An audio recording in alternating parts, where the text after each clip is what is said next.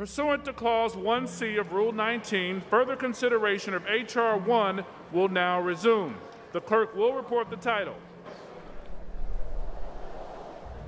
It's March 3rd, 2021, only a few weeks after the deadly insurrection at the U.S. Capitol. The nation is still shaken. The Capitol building still shows signs of damage. But President Biden has been inaugurated, and the House of Representatives is losing no time passing a major reform bill. On this vote, the yeas are 220 and the nays are 210. The bill is passed. Without objection, a motion to reconsider is laid on the table. The bill's title is deliberate. This is House Resolution Number One, the first bill introduced in the new Congress. The title is designed to communicate the urgency the Democratic majority attaches to pro democracy reforms in the wake of Trump and the coup attempt. It's a sweeping bill, tackling everything from elections to political contributions to ethics. The Democratic controlled House voted this morning to pass H.R. 1 along party lines. As our Washington correspondent Alexandra Limon reports, the plan is unlikely to become a law. There's one serious check on the zeal for reform if the bill passes on a party line vote in the House, it heads over to the Senate, where its prospects are dim. Uh, I think this is the wrong direction to head. I don't think there's a right way. Were drafted by Democrats, they were implemented by Democrats, and they kept Democrats in power. This should not be called the For the People Act. This should be called the For the Politicians Act. That would mean that many of the reforms we've described in this podcast will face an uncertain future. This is After Trump, Episode 6 Getting It Done.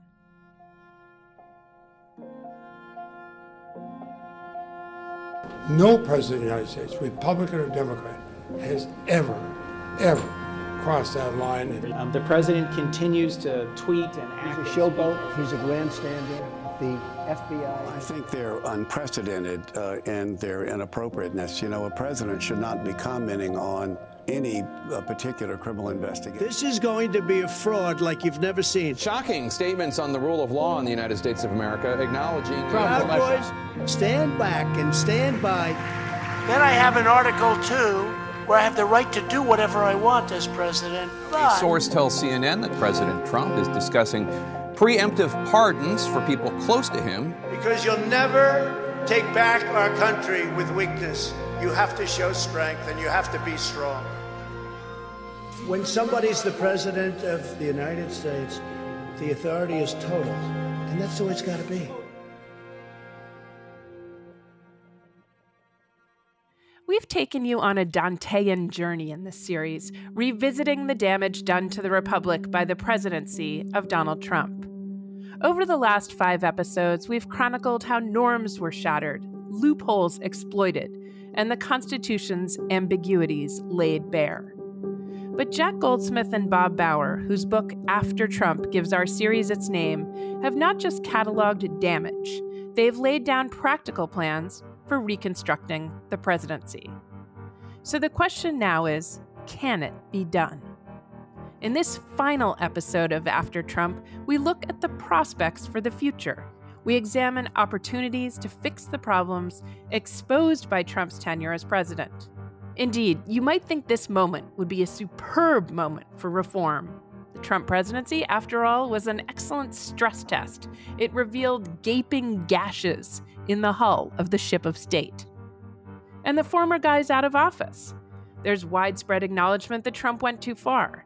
What better time to plug the holes? Here's Jack Goldsmith. This is a propitious moment for statutory reform of the presidency for a lot of reasons. The first is that Donald Trump is no longer president. Certainly, if he were president, a lot of the reforms that aim to take norms and embody them in legal restrictions wouldn't have worked because he would have vetoed them. President Biden is not opposed to these reforms. At least he's given no indication that he's opposed to these reforms, and he shouldn't be because they're the type of reforms of the presidency that he's not going to be violating in any event, things like tax disclosure and avoiding conflicts of interest and the like. So you have a presidency that should support these reforms. That's absolutely vital to making them happen. There's probably not uh, the will in Congress to override a presidential veto, but you have a president who's willing to accept these reforms. You have a time period, at least for the next 12 months, where these reforms aren't directed at Donald Trump per se. He's out of office. And so you can have these reforms in a way that they don't seem like they're directly or overtly anti Trump reforms. And you have Democrats controlling both houses of Congress. They should, and they, they did support these reforms during the Trump presidency. And there should be enough Republicans who traditionally supported these reforms for the last 50 years. These were these these norms had a bipartisan consensus that they should be on board in theory. So the conditions in theory are ripe for reform of the presidency. And there's been intense interest in After Trump on Capitol Hill since Lawfare published the book last fall.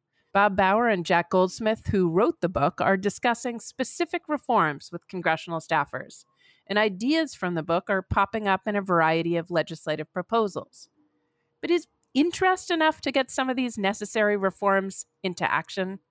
Here's Bob Bauer. We have definitely seen interest, and it's reflected in a bill uh, that the House Judiciary Committee passed last year, a bill that is concerned broadly with presidential accountability and includes pardon power reform, to which Jack and I devote a chapter. So there's been interest in pardon power reform, interested in interest as well in um, amendment of the law to address foreign interference in elections. We've had inquiries also about, and I think it's evident from the public record, war powers reform.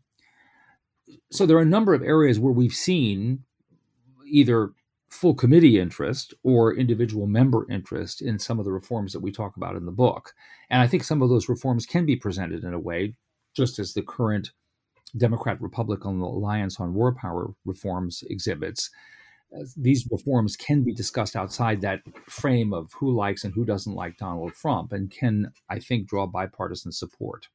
And yet, the project of reform won't be as simple a path. The reason is that H.R. 1, that big reform bill, has a lot of stuff in it beyond the codification of norms. H.R. 1 is a much more uh, comprehensive uh, vision of what is required in the way of reform, meaning there are some questions that Jack and I simply don't take up in the book that are just not relevant to our project of reconstructing the presidency, at least not directly relevant. So, for example, the HR 1 uh, is seeking to curb partisan gerrymandering and to take the politics out of gerrymandering at the state legislative level through independent commissions, at least for congressional redistricting. And campaign finance reform is another objective in H.R. 1. Voting rights reform is an objective of H.R. 1. And so while it does address some presidential uh, abuse of power questions, primarily, for example, in measures like mandatory production of tax returns and strengthening the regulatory apparatus for ethics enforcement in the executive branch, it is an 800 page bill that is supported by a wide range of reform advocates on a wide range of issues that are outside the specific scope reconstructing the presidency that Jack and I were engaged with. So, what's in H.R. 1? Trevor Potter is an expert on campaign finance and election law who used to sit on the Federal Election Commission and now runs the Campaign Legal Center, a group that advocates for election reforms. Here's his partial overview of the giant bill.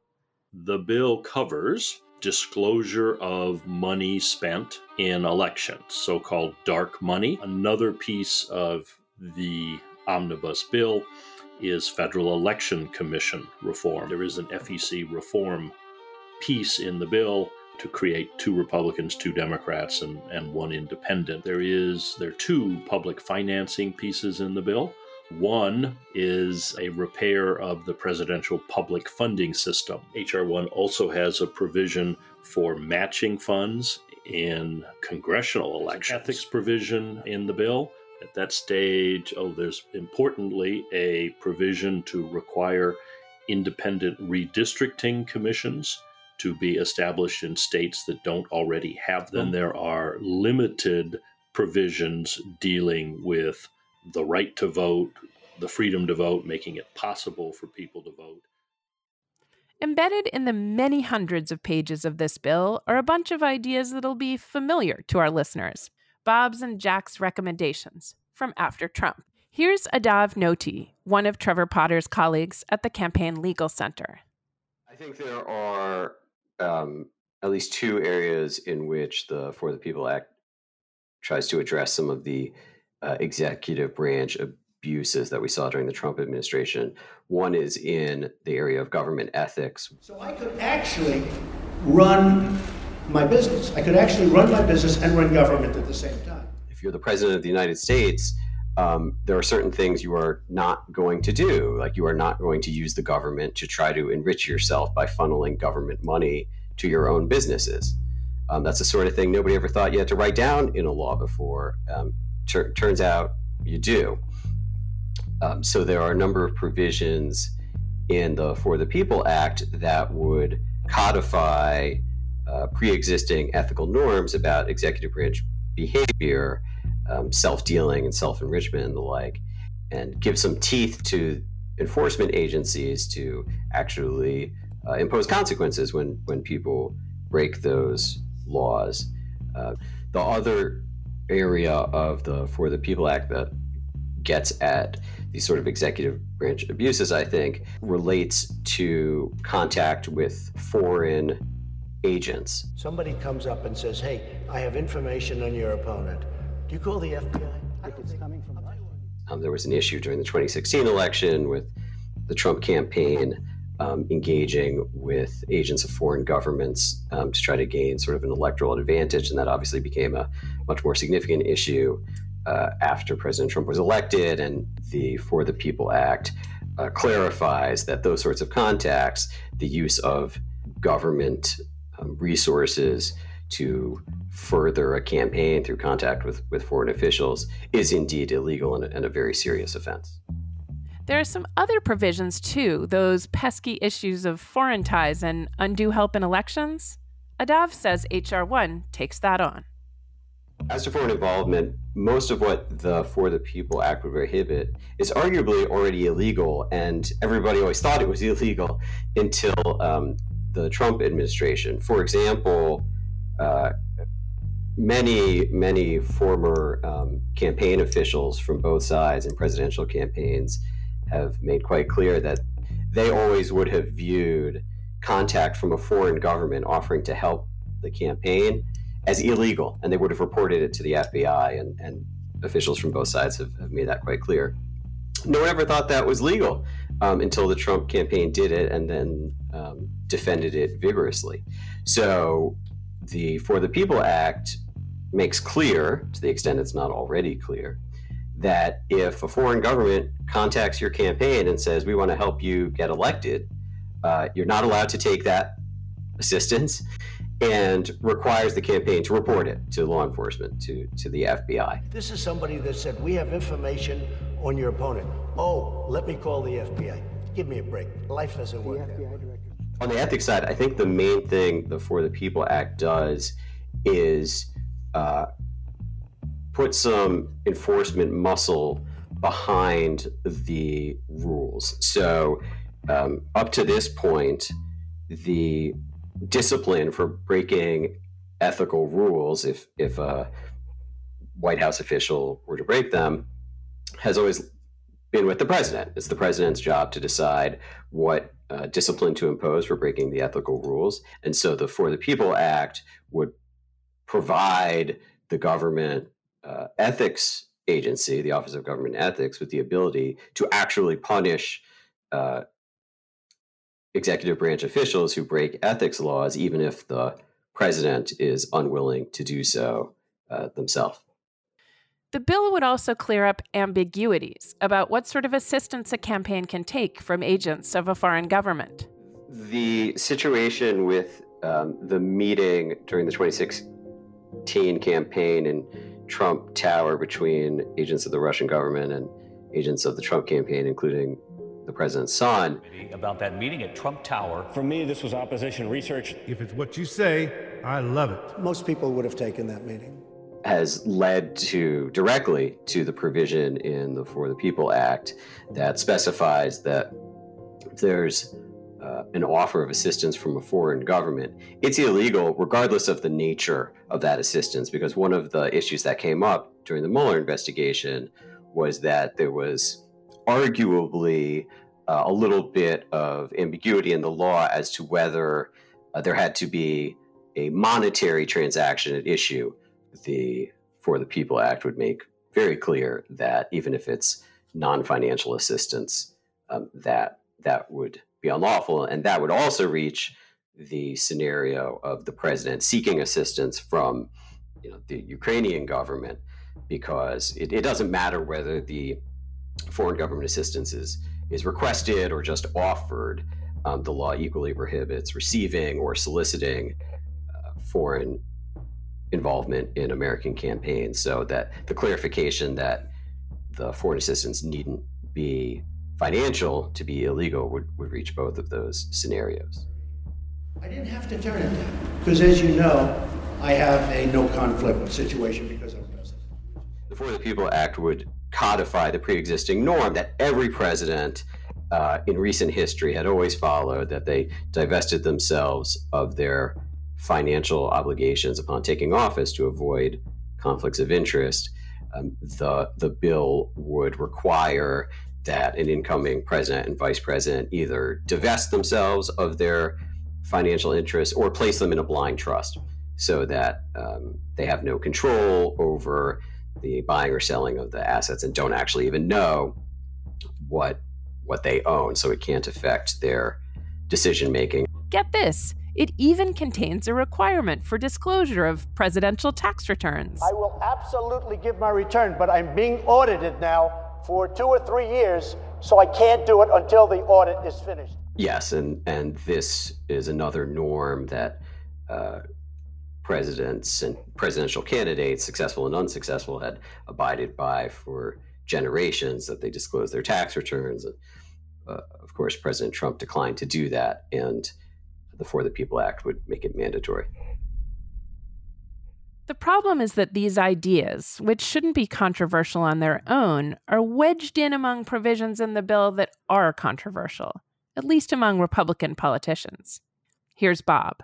There's no question that, I mean, reform being hard, there are only only so many times that the Congress uh, can turn with energy and focus uh, to any sort of difficult reform initiative.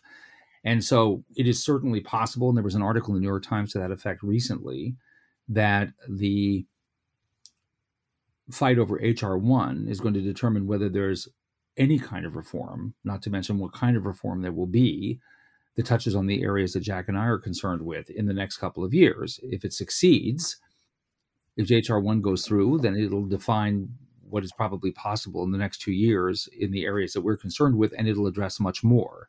If it fails, uh, then it's likely that it will at least slow a turn to the other reforms that are pending that are more focused on the issues that Jack and I took up in our book.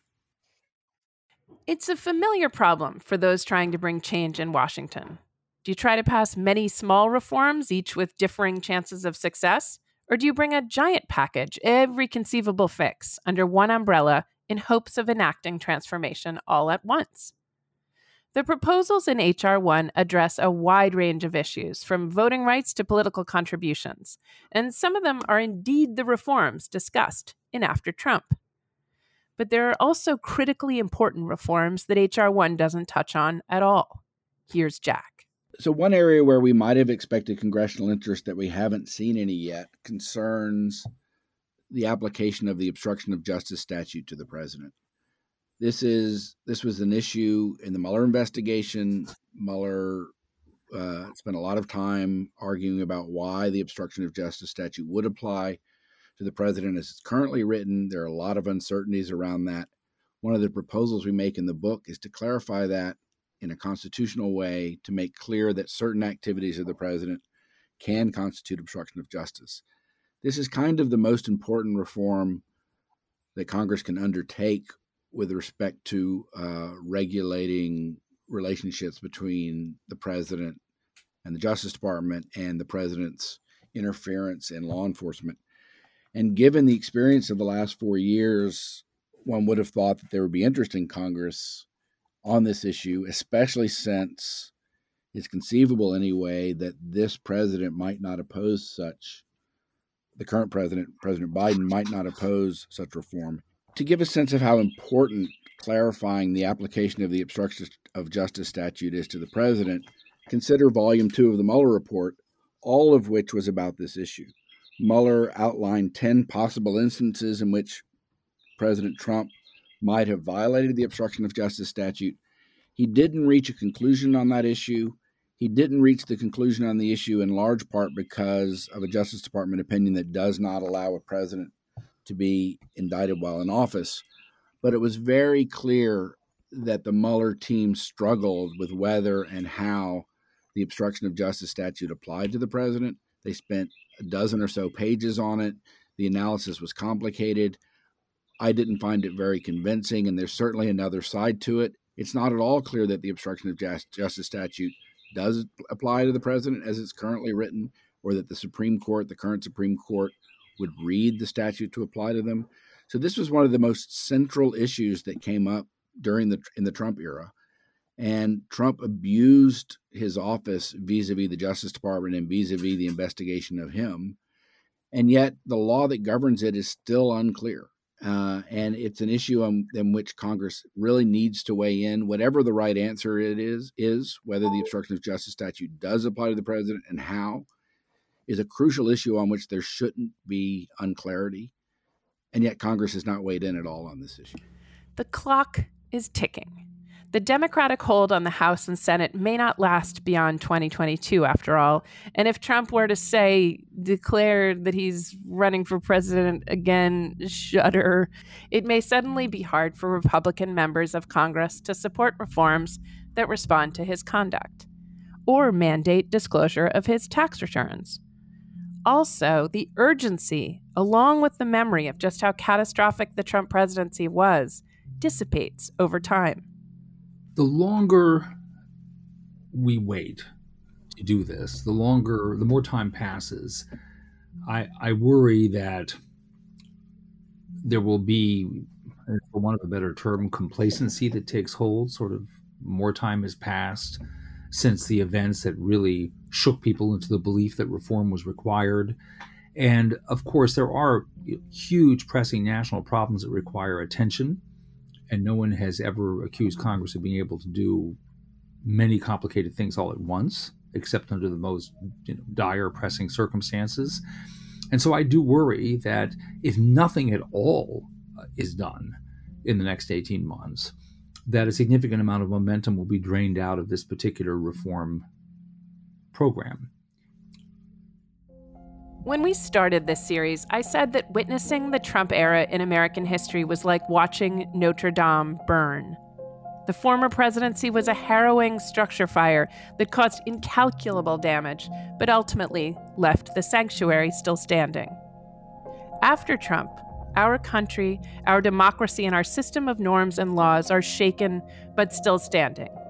With memories of January 6th still fresh in our minds, we must move now to rebuild, repair, and reinforce the presidency so the Republic is not caught off guard again.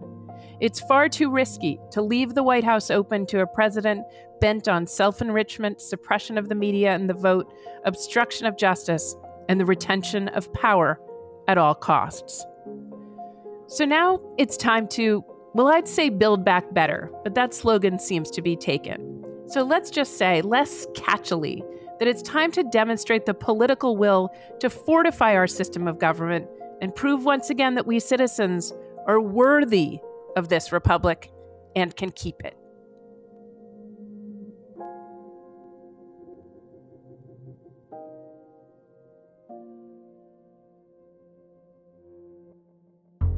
After Trump is based on the book After Trump, written by Jack Goldsmith and Bob Bauer from Lawfare Press. This podcast only scratches the surface of these topics. To learn more, to get in the weeds, pick up After Trump by going to aftertrumppod.com slash book. This episode was written by me, by Benjamin Wittes, and by Zachary Frank. This podcast is a production of Lawfare and Goat Rodeo. The series is hosted and executive produced by me, Virginia Heffernan. From the Goat Rodeo team, scripting and audio production from Zachary Frank, editing by Ian Enright. From the Lawfare team, production assistance from Rohini Kurup and Bryce Klehm. Benjamin Wittes is editor in chief. And be sure to help our work by leaving us a rating and review. I'm Virginia Heffernan. Thanks for listening.